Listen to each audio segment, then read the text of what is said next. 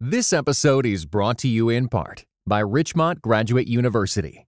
The field of mental health counseling is growing rapidly.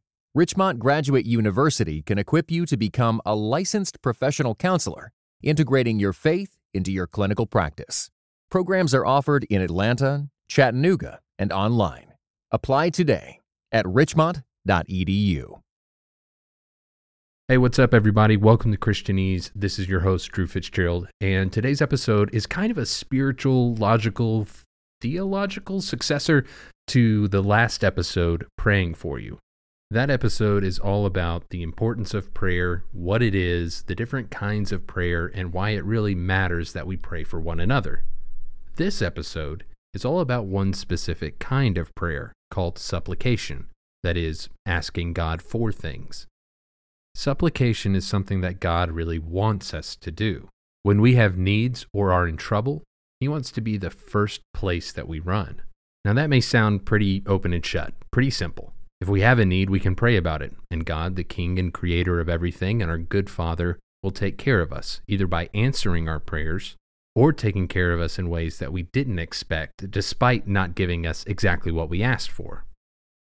But it's not really so easy. I mean, there's some verses in the Bible that seem to really open the floodgates. In Mark 11:24, Jesus says, "Whatever you ask for, believe you have received it, and it will be yours." Whatever I ask for. Huh. Now this really changes things. This is like the ultimate cheat code to life. Well, I guess if we're asking for things, you know, I'd always wanted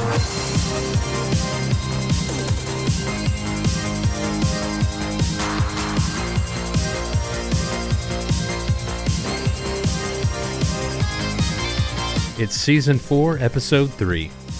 Ask, and you shall receive.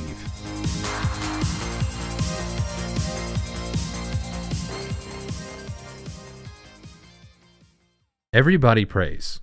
Okay, well, not everybody, but a lot of bodies pray. According to the Pew Research Center, 80% of Americans pray once a month. That's across all religious types Buddhist, Hindu, Christian, Muslim, even atheists and those who don't claim any religion at all.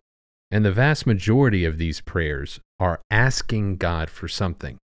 Whether it's a drunk college student leaning over a toilet bowl, praying, God, help me feel better, I'll never drink again, or someone who's never prayed before, who's in serious need, asking God for help, even if they don't know who they're crying out to. Prayer is a part of our living experience. When we reach the end of our control, feeling helpless or hopeless in some way, or maybe just a little bit confused, we reach out to God and say, Help, I need you to help me. While a lot of our impulses are completely broken, out of whack, and sinful, our impulse to turn to God when we're in need and to pray is 100% correct. He is the sovereign one in control of all things. Not only that, He hears us when we pray and responds in the way a loving father would if his child asked him for something. In the last episode, we looked at the Lord's Prayer, where Jesus taught us how to pray. Not long after that, in Matthew chapter 7, verse 7, he says, Ask, and it will be given to you. Seek, and you will find. Knock, and the door will be opened for you. For everyone who asks receives, and the one who seeks finds, and to the one who knocks, the door will be opened. Is there anyone among you who, if his son asks for bread, will give him a stone? Or if he asks for a fish, will give him a snake. If you then, though you are evil, know how to give good gifts to your children, how much more will your Father in heaven give good gifts to those who ask him? Now, because we live in a capitalist society, we wish. Why are you booing me?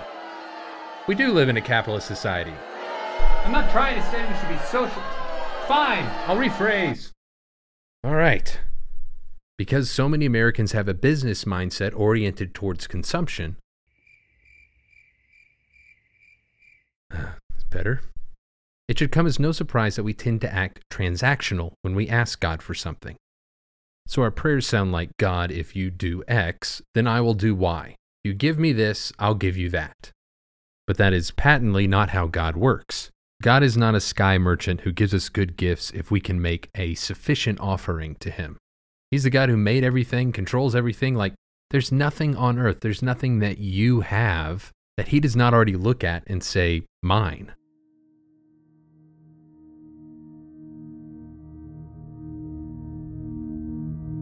Isaiah 64, verse 5 says, You, meaning God, were angry because we had violated your commandments continually.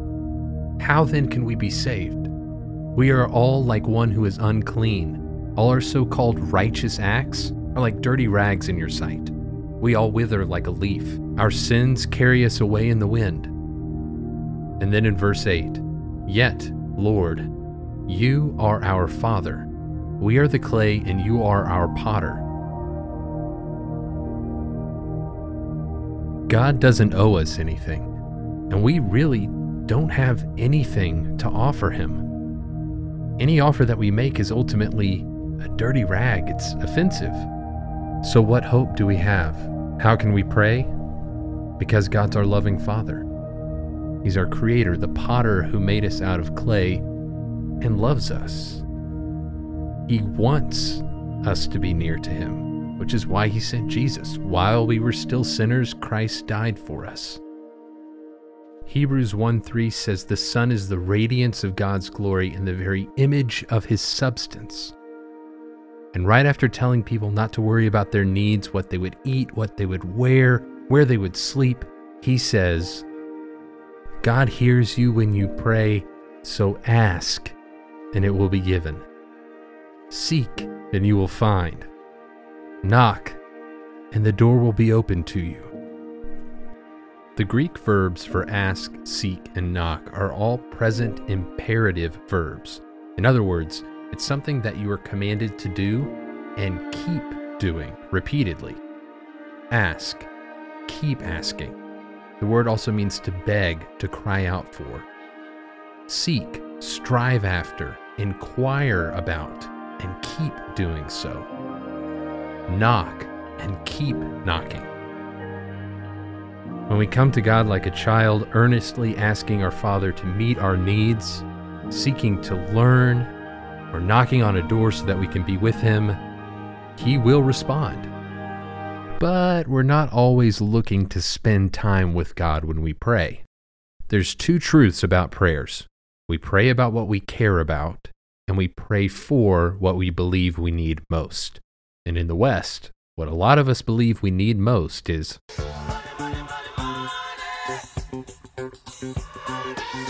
Now, it is a little bit more complex than that.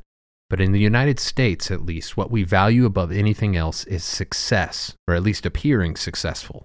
That can be looking beautiful, having the right clothes to wear, driving the right sort of car, living in the right kind of house, or having the most perfectly Instagrammable lifestyle. And in our minds, the one key to getting all those things is.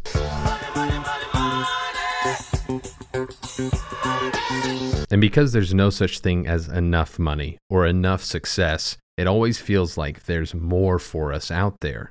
And when we look at social media or start comparing ourselves to the people around us, we start to find things that it looks like we lack. We feel like we need help because it doesn't seem we're as culturally valuable as everyone else around us. So it's really easy for us to go to God seeking success or material wealth. We're much more concerned about what God can give us rather than being with God. That may feel a little gross to say out loud, but you can find dozens of pastors on social media with hundreds of thousands, if not millions of followers who will tell you that the God of the Bible, the Trinitarian God, Father, Son, Holy Spirit, wants nothing more than to empower you to reach the success that you're dreaming about. I'll let Joyce Meyer, one of the most prominent of these pastors, with over 3.8 million followers on Instagram alone, put it in her own words. But I believe that God wants to say to you tonight look into the future and what do you see by faith for your life? Can you see yourself being out of debt? Can you see yourself owning your own home? Can you see yourself with a new car? Can you see yourself with a better job? Can you see yourself being a blessing to many, many, many people? Can you see yourself having, can you see yourself living your dream, whatever that dream might be? As long as it's God's dream too, you can live that dream. Can you see it? Jesus died on the cross to save us from our mediocrity, and he inspires us to become our best selves. But this message actually has very little to do with the gospel, and in fact diverts us away from Jesus. It's the new iteration of the prosperity gospel, championed and developed by televangelists in the 80s and 90s, a remnant of the Word of Faith movement that actually has a lot more to do with New Age mysticism and Victorian era occult practices than it does with the Bible. In the mid to late 1800s, there were two powerful religious movements. The first was Pentecostalism, particularly Keswickian theology, which stated that after a person's initial conversion experience to Christianity, they should also experience a second work of God's grace in his or her life. This second blessing or second touch, also known as being filled with the Holy Spirit, would cause them to experience entire sanctification, in which a Christian could become less sinful or even sinless. That's the first religious movement. The second movement was the Western society's fascination, if not outright obsession, with mysticism and the occult. Seances, visiting mediums or clairvoyants, and even going to watch magical practitioners as entertainment was all the rage in Victorian England and wealthier circles of the United States. One of the major spiritual beliefs that came out of this was the New Thought movement, which synchronized a lot of ancient beliefs to claim that God, or an infinite intelligence, the universe, whatever you might call it, is everywhere, and His Spirit is the reality of all things. And because God is everywhere and everything, then we are divine and our thoughts can change the world around us. So, suffering, pain, sickness, these things are really nothing more than mind over matter. Because if you're divine and your thoughts can change the world, why can't you just change the negative things around you?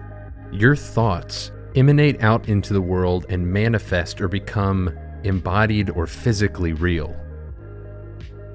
One of the outworkings of the New Thought movement was mesmerism or animal magnetism which was a belief that some people had powerful spirits beyond everyone else, and with enough effort, they could actually change people's lives and their destinies.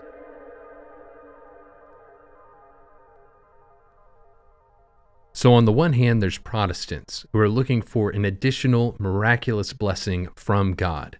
And on the other hand is the occult, which believes that people have the divine power to create the world they want to see one pastor, a man named E.W. Kenyon, blended Keswickian theology with the mysticism of the New Thought movement, and he came up with this God heals, but through our manifestation, particularly the power of our faith and the animal magnetism or the powerful spirit at work in the divinely gifted pastor.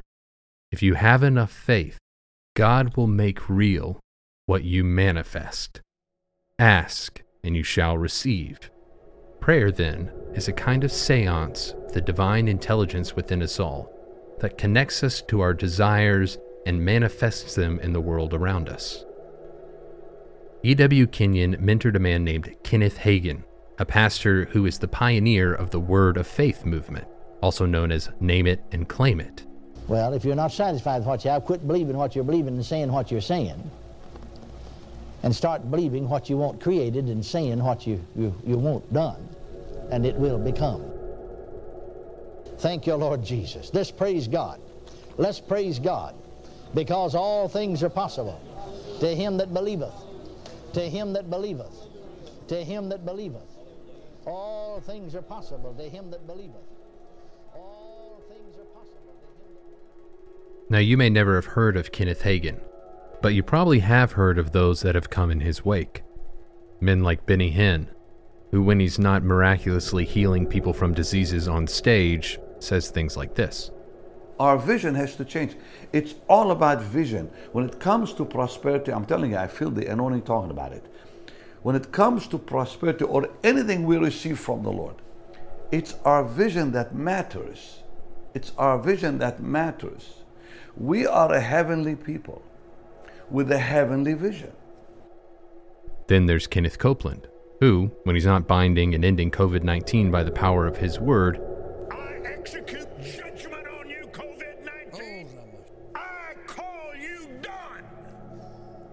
is reminding his followers that they are divine and able to bring their words into reality. See, Abraham, like God, in God's face, before him, like him, he called things that be not as though they were, just like God. Amen. I'm fully persuaded he's able to do what he promised. Amen. Amen. So I put it in my heart and I put it in my mouth. Praise God, I declare it's mine. And I call things to be not as though they were. Then there's Joel Osteen. It's not enough to just pray about it, you need to speak to it. Prophesy to those dead bones. Call in health, call in abundance, call in restoration. Interestingly enough, this heritage of mysticism lives on today in the inspirational pastors of Instagram, a lot of whom you can find on the Preachers and Sneakers feed. Just listen to this clip of Steven Furtick and see if you can't spot the New Age mysticism. God said, Let us make man in our image, in our likeness.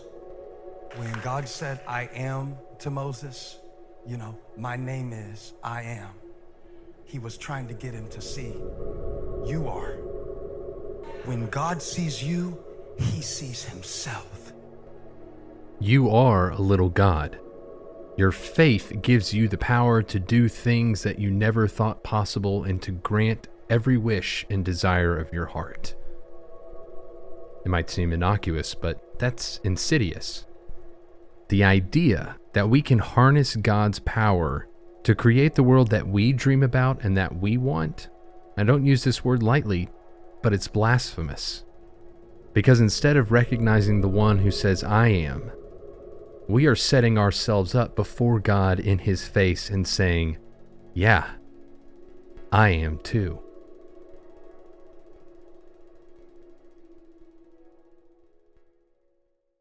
What was the sin in the Garden of Eden? That Adam and Eve wanted to be like God. That's what's at the root of this prosperity movement. That we, want to have the power of God to change our lives. And that God ultimately is the point of worship because He is useful to our lives. He gives us the power we need to reach our ends. And this message is so entrenched in American evangelical culture that I kind of doubt a lot of these pastors or teachers recognize what they are teaching actually comes from New Age mysticism rather than the Bible. Sure, they wrap it up in biblical clothing, but it's not true. It turns us away from seeing God as an end in and of himself, that he is our portion, to he is our power to get our portion. It turns us away from the power of the cross, that Jesus is enough to I will have enough if Jesus gives me what I want. It assumes that what I want is what God wants for me, but completely ignores the fact that what I want might actually be an idol, something I worship other than God. And do we really think that God will encourage our idolatry? On top of all of this, it is not inspirational or hopeful. It is callous and cruel because the people listening to those pastors sitting in those pews have actual health issues, have actual difficult finance issues, have problems in their family. And when they don't see those situations changing, the message that they receive is that your faith is too weak. This would change if only you believed a little bit more. In short, it's your fault. God is not distant. He's not holding out on us, and He's not waiting on us to just muster up some sort of internal feeling so that He can give us the good gifts that He has. We all pray for what we care about, and we pray about what we think we need the most. And if what we pray about is material wealth and monetary success, then our cares are too small and our wants are too little. Because what does it profit a man to gain the world but to lose his soul? Let me share some good news with you. God is not a pinata that if we can just hit it with the right prayer will burst open into gifts for us. He's your creator, your loving father, who, even though we have nothing to offer him, still loves us and wants to be with us. He's already given you far more than you could ever deserve or earn in Jesus. Ephesians chapter 1 verse 3 says, "Blessed is the God and Father of our Lord Jesus Christ, who has blessed us with every spiritual blessing in the heavenly realms in Christ." And what are these heavenly blessings? The following verses tell us. He chose us in Christ before the foundation of the world. He predestined us to adoption as his legal heirs through Jesus, according to the pleasure of his will. He freely bestowed on us his dearly loved Son. In him we have redemption through his blood, the forgiveness of our offenses according to the riches of his grace, that he lavished on us in all wisdom and insight. In Christ we have also been claimed as God's own possession. And when we believed in Jesus, we were marked with a seal of the promise of the Holy Spirit, who's a down payment of our heavenly inheritance until we are fully redeemed when Christ returns. You've been chosen a gift bestowed and grace lavished upon you, been claimed, sealed, and have a down payment of eternal inheritance. On top of this, Jesus says at the end of Matthew 6 during the Sermon on the Mount, Don't worry about what you will eat or what you will drink, about your body or what you will wear. Seek first the kingdom of God, and all of these things, your needs, will be added to you. God loves you, He promises to take care of you. Are you confused and you need God's wisdom to help with the decision? James 1 5 promises that when we ask God for wisdom, He will give it to us. Are you anxious, worried? God promises to give us the peace that goes beyond all understanding when we make our requests known to Him. Do you need grace or mercy from God? Hebrews chapter 4 says we can boldly approach God's throne asking for as much grace and mercy as we need whenever we need it, and Jesus will give it to us in abundance.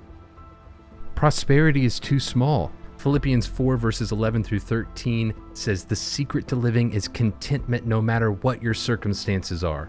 Paul says he learned how to be satisfied whether he was hungry or full, had plenty or nothing, that he could do all of those things through Christ who strengthened him. 1 Timothy 6 9 says, those who long to be rich stumble into temptation and a trap, and many senseless and harmful desires that plunge people into ruin and destruction. But you, as a person dedicated to God, keep away from all that. Instead, pursue righteousness, godliness, faithfulness, love, endurance, and gentleness. The prosperity preachers are right in a way. Our desires are too small. We want circumstances and things rather than what God actually offers Himself. Ask, and it will be given to you. Seek, and you will find. Knock, and the door will be open for you. For everyone who asks receives, and the one who seeks finds, and to the one who knocks, the door will be opened.